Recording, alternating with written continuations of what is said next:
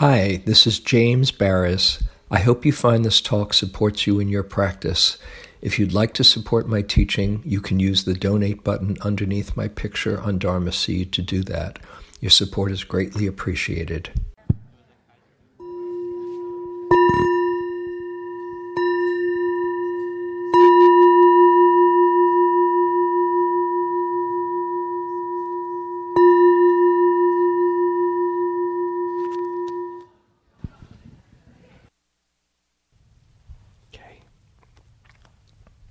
So, um, how many people have looked at this? Uh, have, have read the issue?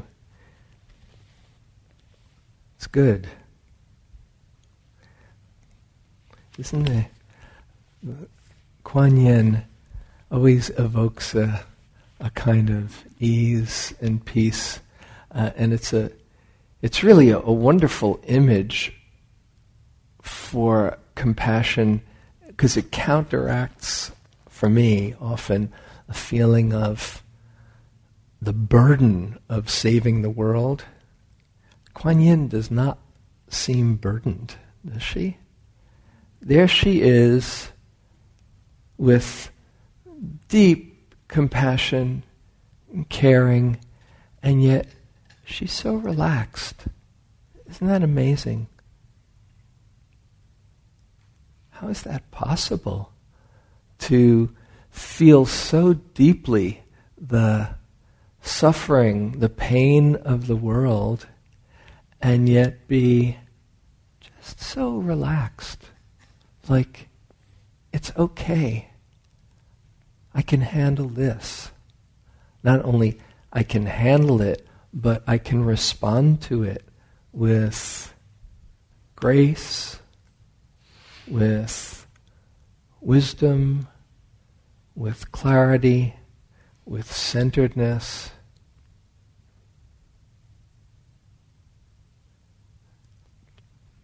Compassion sometimes is a mm, can feel heavy because when it's touched, we it touches that place of caring in the heart, um, and in our practice, the bodhisattva is not feeling heavy. And there's a, a joy to the bodhisattva. It's like, I think I said this a couple of weeks ago. You know, it doesn't. We can we can look at the newspapers and just say, you know, oh my gosh, there's so much suffering in the world, and the archetypal bodhisattva who comes to relieve suffering looks for suffering, right?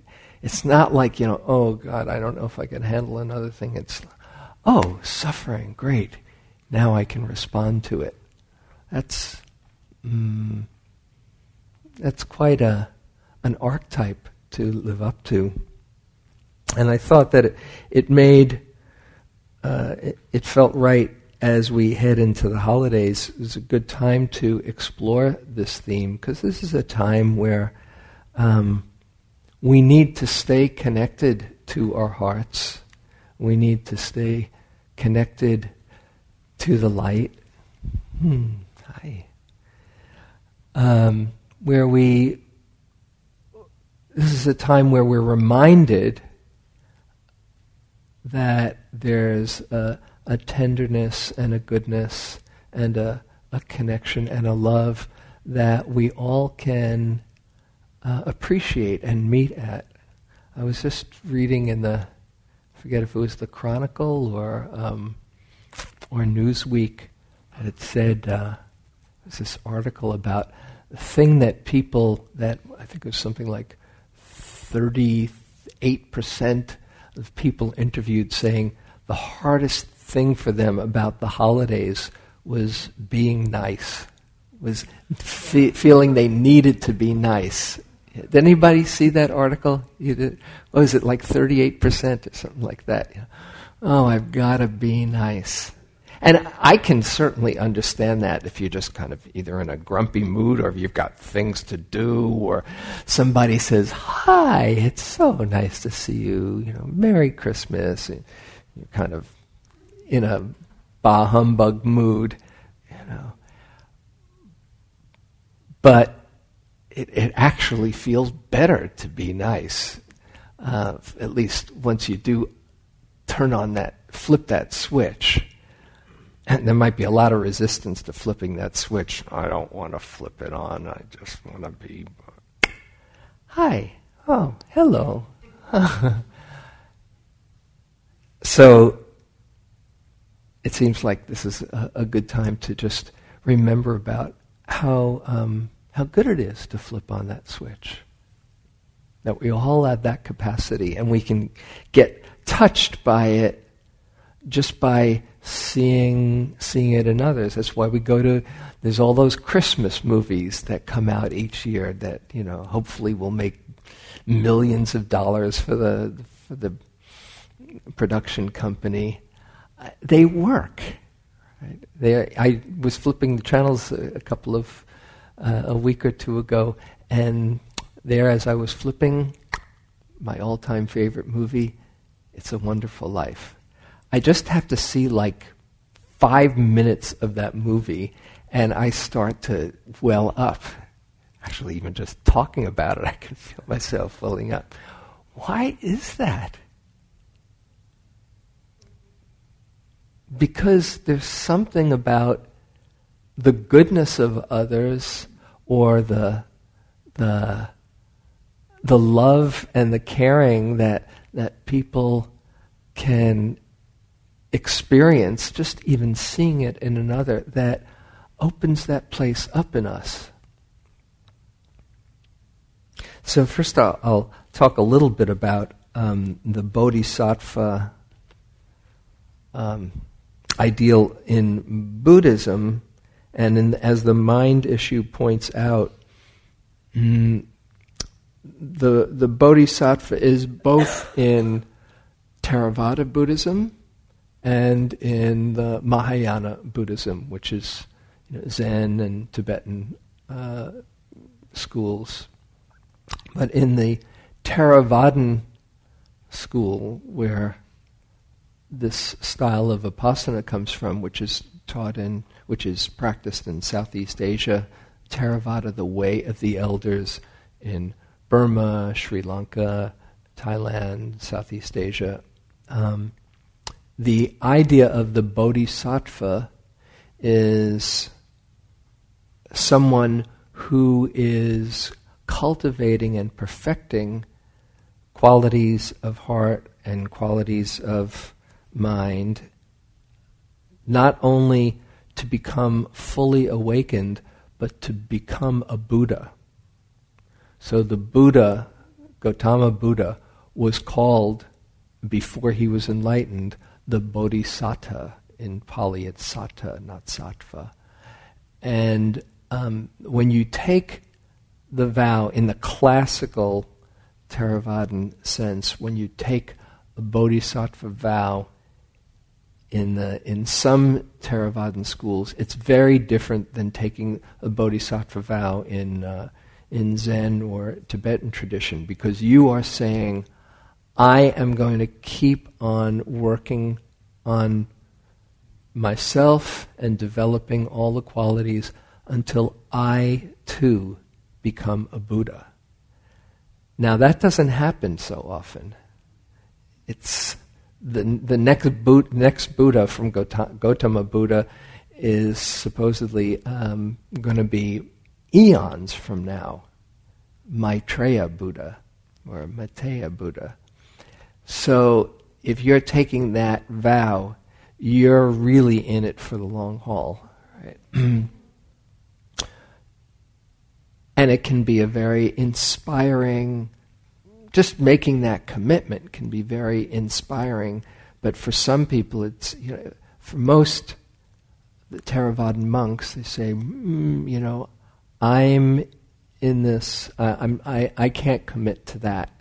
Uh, I want to become uh, liberated and free and do as good work as I can in that process.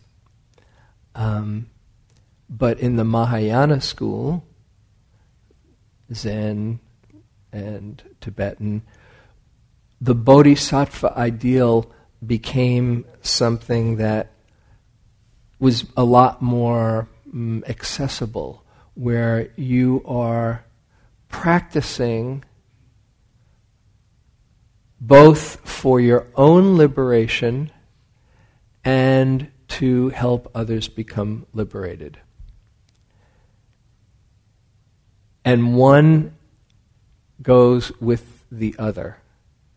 That if you're just practicing for your own liberation, that's very limited. But if you are not working on yourself to help support others, that's also very limited. Now, there's a few different models, and uh, a couple of years ago we went through Pema Chodron's really excellent book called No Time to Lose. I think we spent a, couple, a few months on it um, through all the chapters of Shanti Deva's Bodhisattva's uh, Guide to the Way of Life. Um, and she makes the point in that book that there are um, basically three different models in the in those schools of doing the bodhisattva trip. One is that you postpone your own enlightenment until all beings are enlightened. Now, that's even more than becoming a Buddha. so that's, and all of these are archetypes and, and metaphors where you are vowing to, you're just going to keep on going, coming back and serving until all beings are enlightened. And that compassion is the heart of your, your practice and postponing the full development of wisdom. Another model is that you become, you work on yourself, become fully awakened, so that you can truly benefit others, and you keep coming back from that awakened place. And then the third model, which Pema Chodron seemed to recommend and which makes sense to me, is that you don't wait until you're fully enlightened to support people and respond to their suffering. And you don't postpone your own awakening until everybody else becomes enlightened. That you're doing it together. That you are working on your own heart and mind, and in the process, sharing to whatever extent your caring and your love to be of benefit for others, so that it actually becomes a motivation for your practice, your personal practice, but done from a spirit of generosity. Uh, sometimes in the Mahayana traditions, they look at the Theravada and say, you know, oh, those Theravadins, you know, they're, they're, just, they're just out for their own liberation. They don't really care so much about others. And one could easily make that case because in some of the scriptures, the Buddha basically, as, as uh, Bhikkhu Bodhi points out in his article, the idea of uh, a bodhisattva coming back for the relieving of others is is not mentioned, um, and the Buddha doesn't mention it as a, as a path, as a practice, anywhere in the Pali Canon. And so it can be seen as a kind of self contained practice. But actually, uh, and Gil Fronsdal makes this point in his article, um, some of the most compassionate Buddhist masters are Theravadan masters. And he, he said he would go to the, the Zen center. Gil was saying this. He practiced in, in Japan uh, for some time, and, and they were you know, kind of poo pooing the, um, the Theravadan model as being kind of selfish, but they were so focused on their own their own very intense practice, and you come to the, the, the center, to the Zendo, and it's all about your own internal practice. And then you go to the Theravadan countries and, and practice there, and their meditation center is kind of like a social, uh, a social welfare center where there's family and community, and everybody is is welcomed and, and taken care of. And he said he saw it both ways, you know. So it's not to put anybody, any one school in the better or worse category, and that that what happens from practice, from just doing your own practice, your own uh, mindfulness practice, is the heart naturally opens and compassion naturally arises from that. Bhikkhu Bodhi is a perfect example of that. As if you know, Bhikkhu Bodhi came here and he's given uh, talks a couple of times, uh, and he is like the premier translator of the Pali Canon. And he has become so dedicated and involved in this project, Buddhist Global Relief, of um, addressing world hunger and uh, and poverty uh, around the world. Very dedicated. That's what he spends most of his time, time doing when he's not translating. And if you've done practice, you know that the, the like the heart opens, the clearer you are, and you see through that sense of separation of me and other, and as that interconnectedness becomes more and more your perspective, that that non-separation just expresses itself naturally as compassion. Mm. This is um, from Shantideva. The I, I, have this on my uh, altar in this my little uh, meditation hut in my my backyard. it was given to me by a friend, and this is from the Guide to the Bodhisattva's Way of Life. This is the mm, declaration in that whole beautiful uh, um, body of teachings of the aspiration to be a bodhisattva. And this is, I'll just read this to you before we go on. May I be a guard for those who are protectorless, a guide for those who journey on the road, for those who wish to go across the water May I be a boat, a raft, a bridge. May I be an isle for those who yearn for landfall, and a lamp for those who long for light. For those who need a resting place, a bed. For all who need a servant, may I be a slave. That's, a, that's the one word that kind of catches me, but this is a complete letting go of identity. May I be the wishing jewel, the, the vase of plenty, a word of power, and the supreme remedy. May I be the tree of miracles, and for every being, the abundant cow. Like the great earth, and the other elements, enduring as the sky itself endures, for the boundless multitude of living beings. May I be the ground and vessel of their life. Thus, for every single thing that lives, in number like the boundless reaches of the sky, may I be their sustenance and nourishment until they pass beyond the bounds of suffering.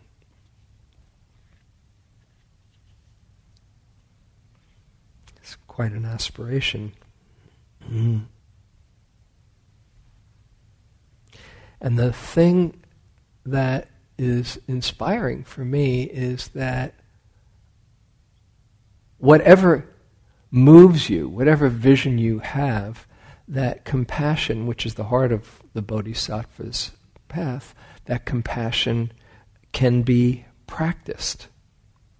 It can be practiced, it can be cultivated, and one can one doesn't have to wait until all beings are free to see the fruits of it. Doing it not out of duty, but because it really feels good. There's a, a line also in Shanti Deva that I love, uh, that I say uh, a lot in, in sharing about the process of awakening. He says, uh, when one is in touch with the miracle of awakening, then um, they are lifted above poverty into the wealth of giving to life. To be lifted above poverty into the wealth of giving to life. That that's where the real wealth is in giving to life. That's the key to happiness. Not what's in it for me, but what do I have to give? What do I have to offer? Mm. You might be familiar with the uh, uh, Martin Seligman book, Authentic Happiness. He's the father of positive psychology. And he says the key, and he, nothing Buddhist about that book except for the essence of the, the truth underlying some of the principles. He, and he found that the key to happiness is finding out what your gifts are and learning to share them in a spirit of contribution. That's what really makes us feel good, isn't it? I mean, and there you are, maybe exchanging gifts on Christmas or wh- whenever you, Hanukkah or whenever you exchange gifts, uh, if you do, or whether it's a holiday or not a holiday. It's one thing to receive a gift. Oh, it's so sweet. And you can feel really touched and moved. But you know that feeling when you've thought it out and you say, they're going to really like this, right? And there you are when they, if you're around, when they open it up. Isn't that a cool feeling?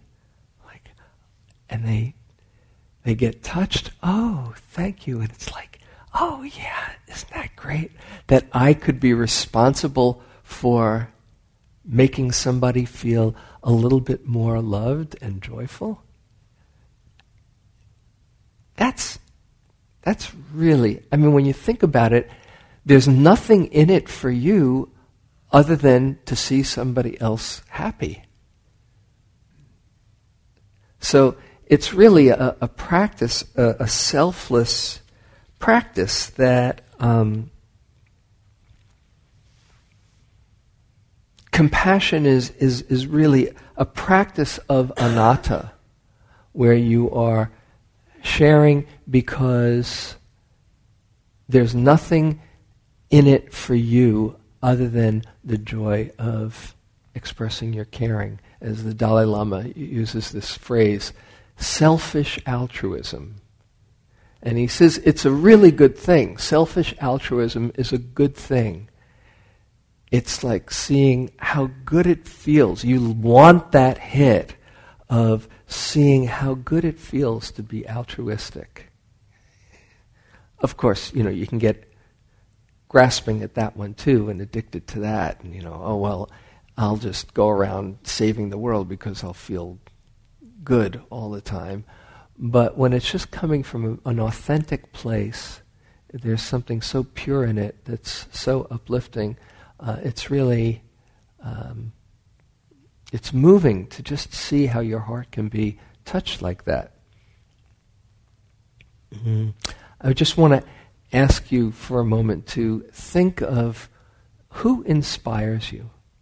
Say in in your in your life, whether it's uh, somebody that you know or somebody who maybe you don't know personally, who are the inspiring figure, figures or figure in your life?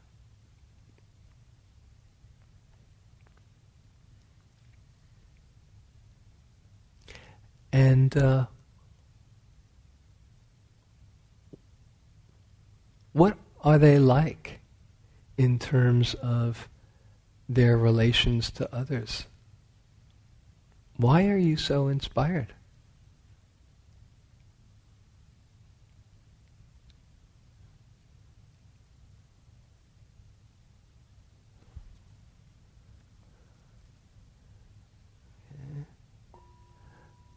Okay? Let's just take a few comments. Who, who inspires you? And what qualities about them inspire you? And just take a few comments. And here, Andrew, can you pass it back? Thanks.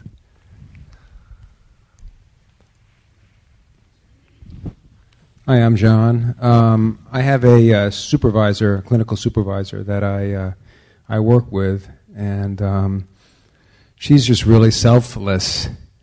And um, last year, she donated her uh, one of her kidneys mm. to someone she didn't know, and um, it was just really moving. And just the way she deals with the clients we work with is just really remarkable. How um, loving she is, and um, uh, encompassing and um, non-judgmental. Mm-hmm. So those are the qualities that I find really um, wonderful mm-hmm. to be mm-hmm. to be around her. Beautiful. So a real generosity of heart, and she's present and non-judgmental, mm-hmm. and she can really be there for people. Mm-hmm. Great. Thanks. Who else? Who inspires you? Come on, don't be shy. Over there, Corey. What came to mind for me was my great aunt who actually passed away about seven years ago. Mm-hmm. And she was actually pretty judgmental and could be really critical and, um, you know, was afraid for the two generations under her and all the things that we were doing that she felt were, you know, that were frightening to her because mm-hmm. they were different. But she was the most gracious lady otherwise she really she gave so much of her time and heart and and resources to her family and to um, she went to church every Sunday and gave generous donations and um, I, I think what I what I like so much is just the combination of both of those sides of her. Mm-hmm. But what really sounds like what inspired you was her her being there for others and her generosity. Yeah, of, of just her. It was just an. It was just a natural impulse for her mm-hmm. to give. Yeah, natural impulse. Great, thanks. There's one more. Did you? Somebody else? You would start to have your hand up. Anybody else? Last one. Okay, and we'll just. Okay, one last one over here.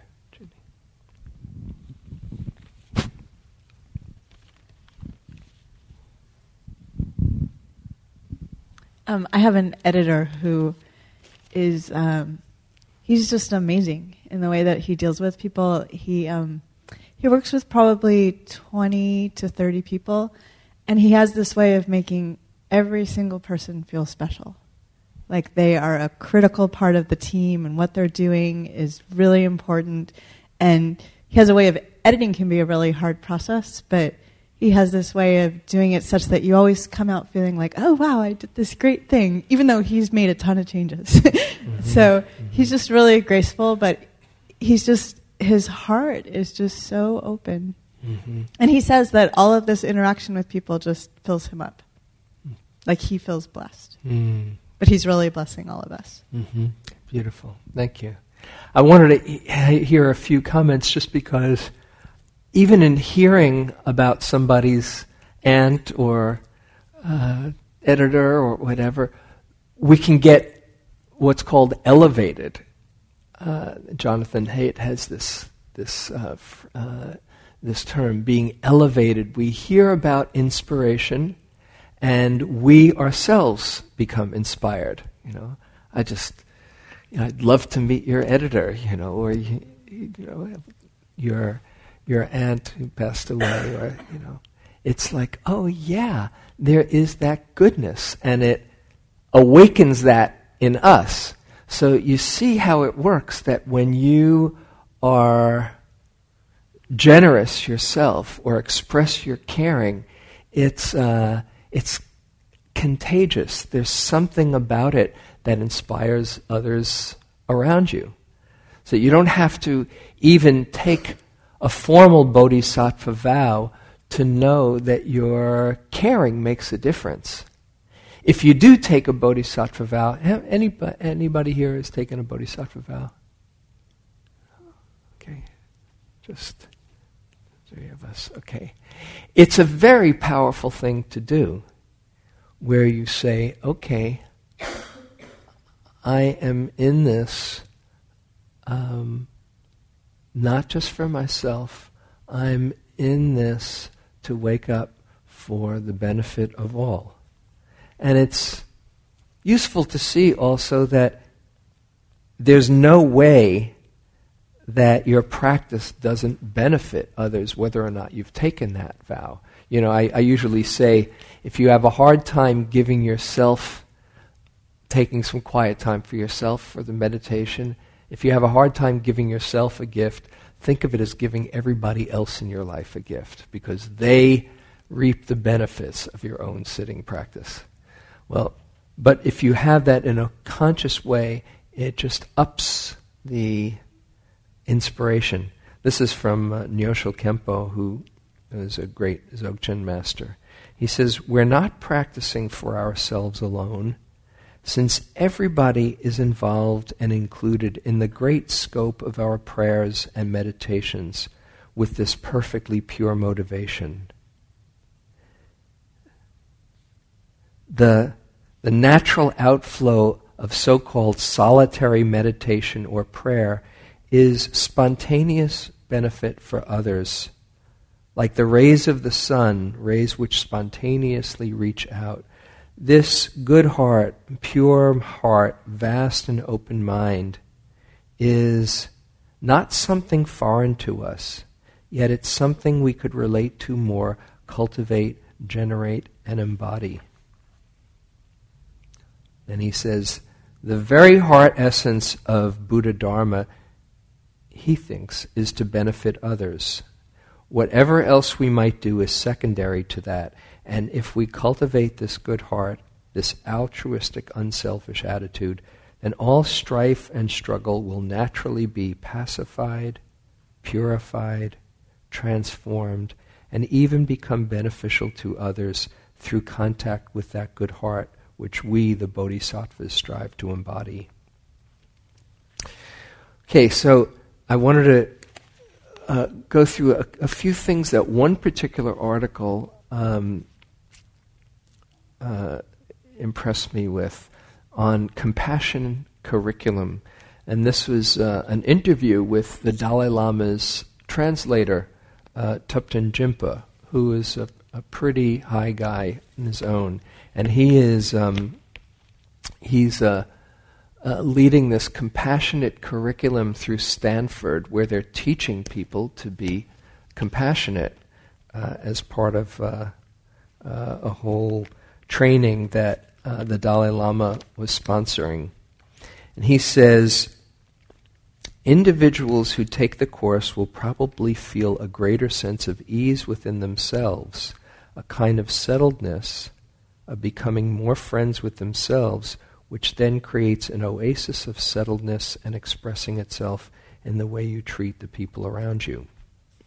Then he makes the point of a few different levels of compassion, a few different words first defining it.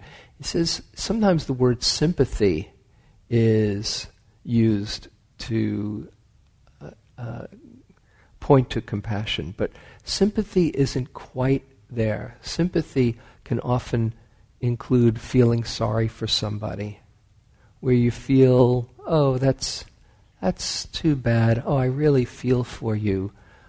But it's the near enemy of compassion, what's also sometimes called pity. Now, sympathy has a lot of different uh, flavors to it, but it can be that limited sense.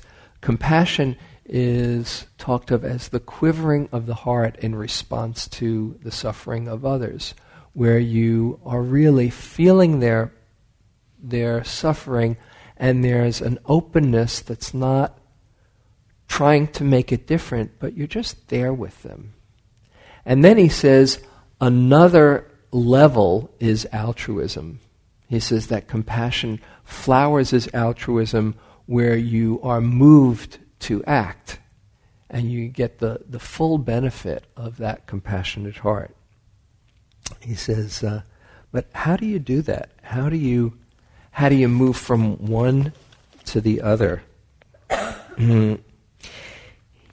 how can you feel that genuine connection for people who aren't so close to you? It's one thing to feel it for your loved ones, but what about people who you're not particularly feeling a connection with? Now, of course, you read an article in the newspaper and your heart can go out. But when you're dealing with somebody who's maybe not so easy, where you don't have an affinity for them, how can you practice compassion there? Because he's saying the bodhisattva expands to include everybody in the field of that caring heart.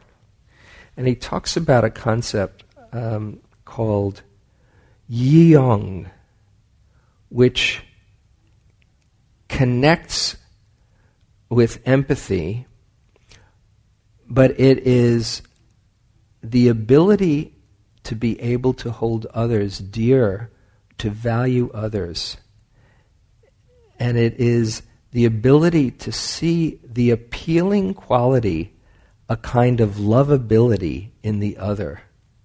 The stronger your yiyong with someone is, the more your heart will open to that person, and the more strongly you feel that others, other person's pain to be unbearable. So, this is the first step where you're actually opening to that other person's pain. And initially, it's, it touches you and it, it's painful, but in a good way. But the first step is actually getting beyond any kind of barriers that you might have to see, oh, there's something lovable about this person. That can be a challenge, I know. But this is, this is the, the practice that he teaches in the compassionate curriculum. What could be lovable about this person? Even if they're nasty, confused, oblivious, to find something that touches your heart about them. Hmm, how to do that? Any idea? How would you do that? Say, if you're having a really hard time with someone, what would be the secret to letting your heart be touched by them? Anyone ever take that as a practice? Yeah. Seeing them as a four year old, as a little baby, that's, that's one of my main practices too. Yeah. You know, oh, Yes, dear. I hope you get over your tantrum soon. Mm-hmm. Thank you. Yes.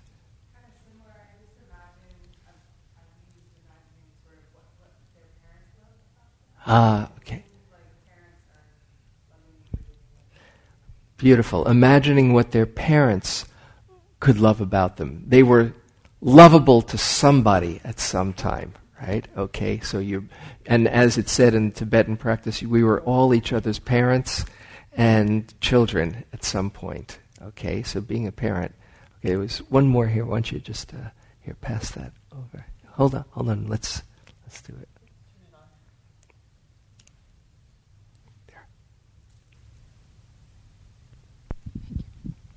Uh, the practice of Real metta. close. The practice of metta has worked for me. Say more. Um, uh, as we speak, I, I have this um, person very close to me who's uh, directing a lot of misplaced, I believe, anger on me, and it's um, my first reaction is to keep myself distant Mm-hmm. because I need that to protect myself. Mm-hmm. However, um, it's my daughter. I can't close off, and it has to. It for me, it's I. I've thought about it a lot, and I sit and just repeat metta, and um, sometimes I, I feel I feel the tenderness in my heart, Mm-hmm. but it's still the step of um, actually reconnecting, um, which I haven't reached, but I can see the um, resistance Mm-hmm. melting away by Mhm. just a constant. I mean, I'll be driving in, to work in the morning, and that's the first thing that comes to my mind, and I repeat Mm-hmm. metta. So pr- just practicing metta, hmm and it's also true. We, we, we there can be a need for healthy boundaries between us and others. It's not like we want to be putting ourselves in harm's way a lot, but just and a lot of times compassion is done from a safe distance. But to see the the price that we pay when we keep our hearts closed. So this is the first thing. All right, finding something that melts your heart towards them. Mm. Okay. Then, as he points out, to see the difference between the, the actions that somebody manifests and who they are in their being. To separate that out. This, this is a high level of, of training where you see that their actions come from some confusion, some ignorance in some way that they don't see. You know, it's like, forgive them, they know not what they do. And he makes the point, Thubten Jinpa, that you feel the pain. You can't just go to compassion. That you first feel another's pain, and then you move through the pain to a place where there's wisdom that can hold the pain. So it doesn't hurt. It hurts for a little, he talks about there being a little twinge when you are touched by somebody's suffering, or can be even a big twinge, but you don't get stuck in there because compassion is a sublime state. And if you're just saying, oh, this hurts, this is so too painful for me to open up to, it gets, um, it's not fun at all. But to say, oh, this hurts, this is part of life, and can I be present and discerning that this is this is bearable too, bearing the unbearable, and to move through that that feeling of emotion to just see to be the Kuan Yin that can say, okay, this too is part of life. How can I hold this? So I thought what we can do just to um, have a little bit of exercise in practicing being bodhisattvas is to um, turn to somebody near you. You won't have to say anything in this, so don't worry about being brilliant or revealing or whatever.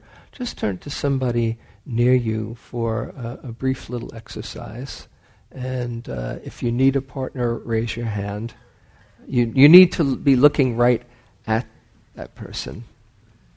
Okay? Anybody who needs a partner? Mhm. Okay. And, uh, and this will be done in silence, just to practice seeing who this person is beyond the uh, exterior. Just look at this person and just realize that this person has known their sorrows and suffering in their life.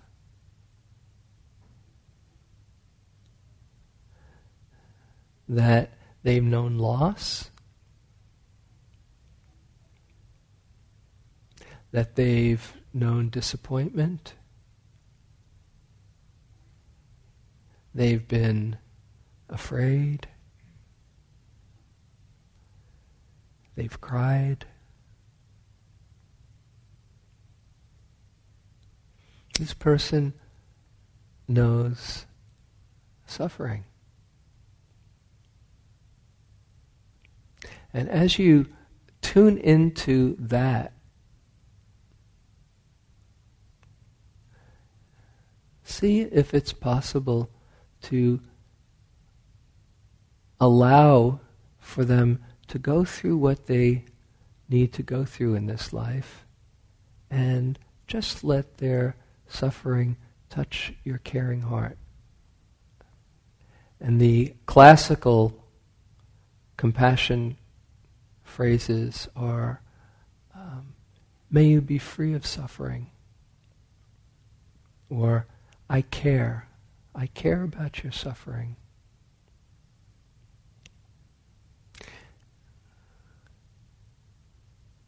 And as you tune into that,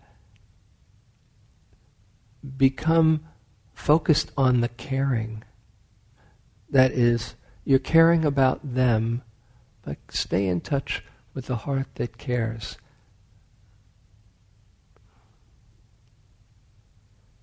Perhaps you find something appealing in them that you can relate to, and then simply let their suffering move through you to a place that they're learning the lessons that they're learning in their journey, and you can just respond with caring.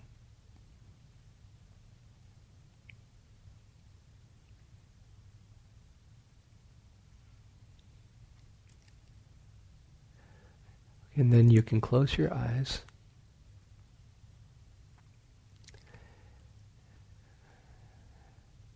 And become aware of the feeling of caring.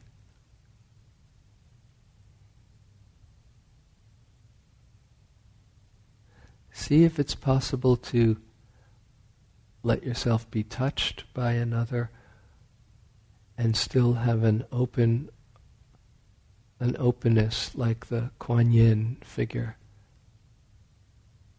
in relaxed repose that cares but is still at ease.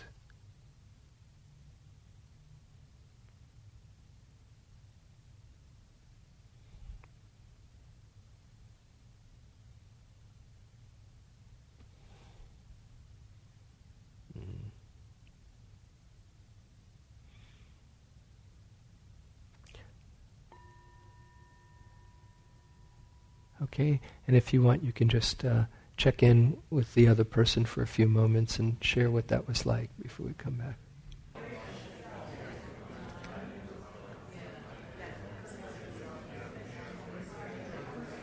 Okay, just another minute or so, and then we'll have to end. Okay, you can uh, thank your partner and come on back.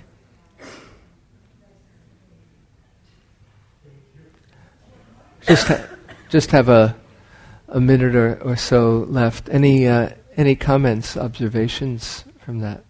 That was like. Yeah, and it, uh, where's it? Where's the mic? Where is it? Anyone? Yeah, over there. Where is it? Is it Sarah? Yeah.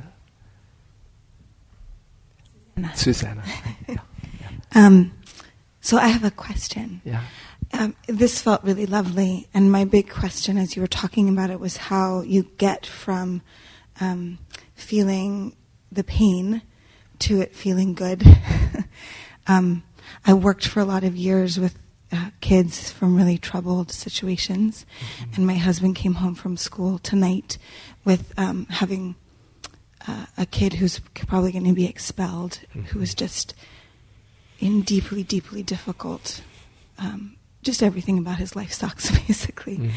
And um, and my husband was in so much pain about losing this child, um, young man from his class, and I don't think either of us has any sense. We both feel it really deeply, Yeah. but the uh, the impotence is so intense. How to get from that feeling of of um, of lovingness and pain to any kind of peace in it. hmm Well, compassion. Uh, the secret is um, that compassion is needs to be held with equanimity, um, and it's not that you can pretend you don't feel that pain and you can't hurry up the process, but to um, to hold it in a bigger perspective. Um, where this world has pain and sorrow and suffering. And the way I hold it, anyway, is hoping that this person will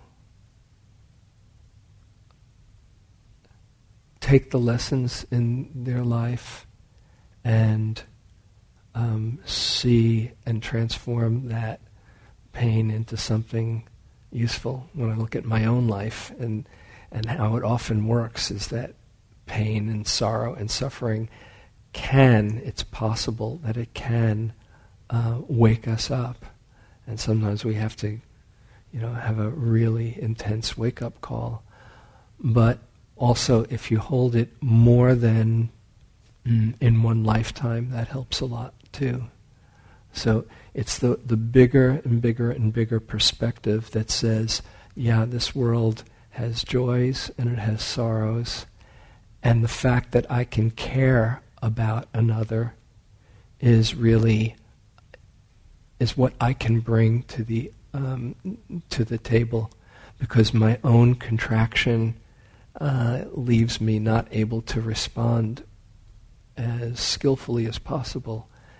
Just like when you're in your own pain, if somebody is able to just be there and say, yeah, this is a bear, and I'm with you, and I care about you, that that's the gift that is given to you. In the same way, this is a practice of cultivating a centeredness in the midst of all of that, you know, that says, yeah, there is suffering in the world.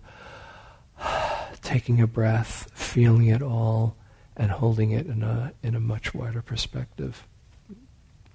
So, and that's what that's what we're called to do, because otherwise we can just complete be completely overwhelmed and torn up by all the sorrow and the suffering in the world. So it starts with our own sorrow and suffering, holding that in a bigger perspective, and then being a healing environment for for others too. So here's your uh, assignment for the holidays, right? Just to see if you can keep your heart open and get in touch with the, the caring aspect. Not the su- suffering is not sublime, but the fact that we can care is sublime. Let's close with a short metta and feeling the grace of the fact that you uh, even want to practice compassion and open to the sorrow around you, and that you have a loving heart, and you're developing your wisdom that can hold it. May I open to suffering with wisdom equanimity and compassion.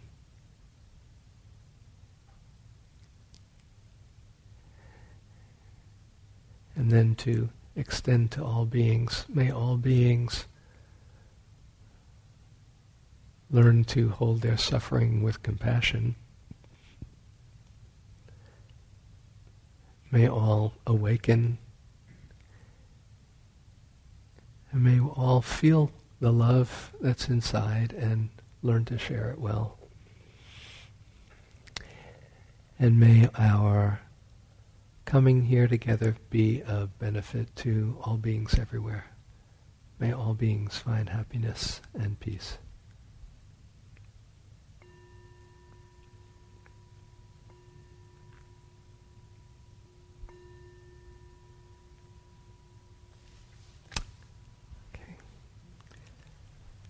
Have a good holidays. See you next year. Mm.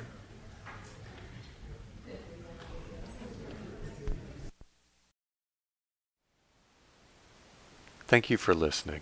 To learn how you can support the teachers and Dharma Seed, please visit dharmaseed.org slash donate.